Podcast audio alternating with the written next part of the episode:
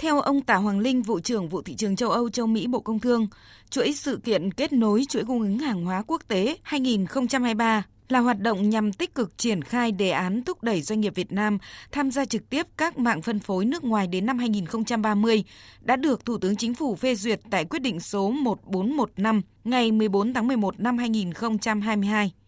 Trong đó tọa đàm kết nối trực tiếp doanh nghiệp hiệp hội ngành hàng như dệt may, thực phẩm chế biến với các cơ quan thương vụ nước ngoài tại một số thị trường chính nhằm hỗ trợ doanh nghiệp tìm đầu ra cho sản phẩm hàng hóa trong bối cảnh xuất khẩu vẫn còn gặp nhiều khó khăn, giúp cho các doanh nghiệp Việt Nam tham gia sâu hơn vào chuỗi cung ứng hàng hóa quốc tế.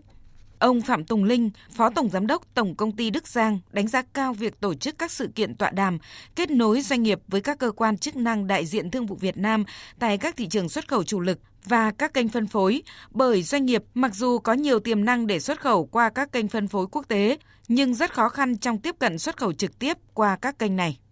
Khó khăn lớn nhất là hầu hết các doanh nghiệp Việt Nam trong đó tổng ty Đức Giang là có ít cái cơ hội được giao tiếp và tiếp cận trực tiếp với các kênh phân phối quốc tế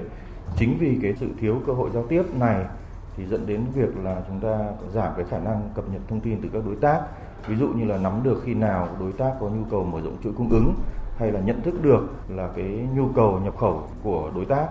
Mặt khác thì các cái kênh phân phối lớn ở trên quốc tế thì hầu hết cũng đã tạo được các cái chuỗi cung ứng riêng. Và cái việc mà tham gia vào chuỗi và cạnh tranh với những cái nhà cung cấp lâu năm của họ cũng là một phần trong cái thách thức của các doanh nghiệp Việt Nam. Thực tế, ngành hàng xuất khẩu dệt may trong 7 tháng qua chỉ đạt khoảng 22,7 tỷ đô la Mỹ, giảm 14% so với cùng kỳ năm 2022. Mặc dù xuất khẩu giảm, nhưng tình hình đang được cải thiện khi đà giảm đã thu hẹp còn 14% so với hơn 20% trong những tháng đầu năm.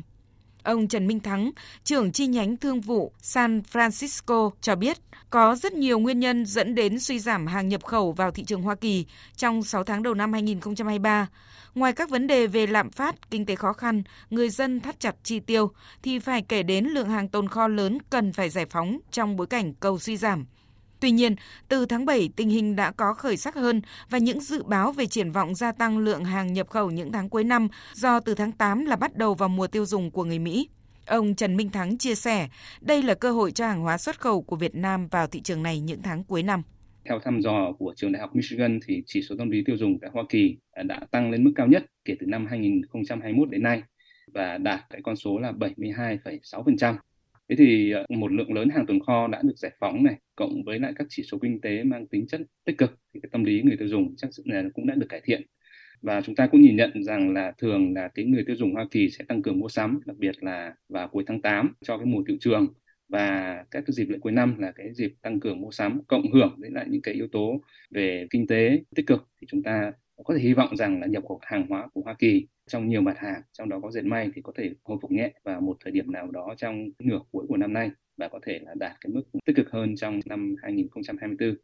Nội lực của ngành hồ tiêu xuất khẩu của Việt Nam là rất lớn. Bà Hoàng Thị Liên, Chủ tịch Hiệp hội Hồ tiêu Việt Nam khẳng định, mục tiêu phát triển bền vững ngành hồ tiêu với chiến lược phát triển vừa đẩy mạnh xuất khẩu theo phương thức truyền thống vào các thị trường, vừa tham gia sâu hơn vào chuỗi bán lẻ hệ thống phân phối và ưu tiên một số thị trường, cũng như thâm nhập vào hệ thống bán lẻ chuỗi cung ứng ở Australia hay là Đức, đang được ngành hàng hồ tiêu xúc tiến.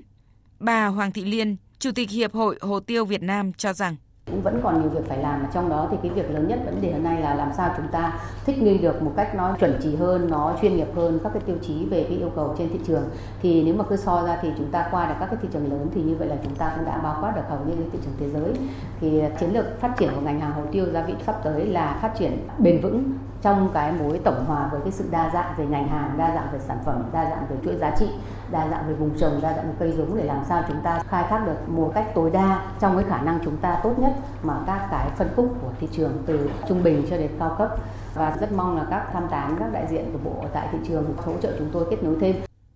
Theo các chuyên gia, muốn tăng trưởng nhanh, các doanh nghiệp cần triển khai các giải pháp nhằm tối ưu hóa sản xuất, tích cực áp dụng công nghệ và chuyển sang sản xuất xanh để gia tăng thị phần tại các thị trường lớn.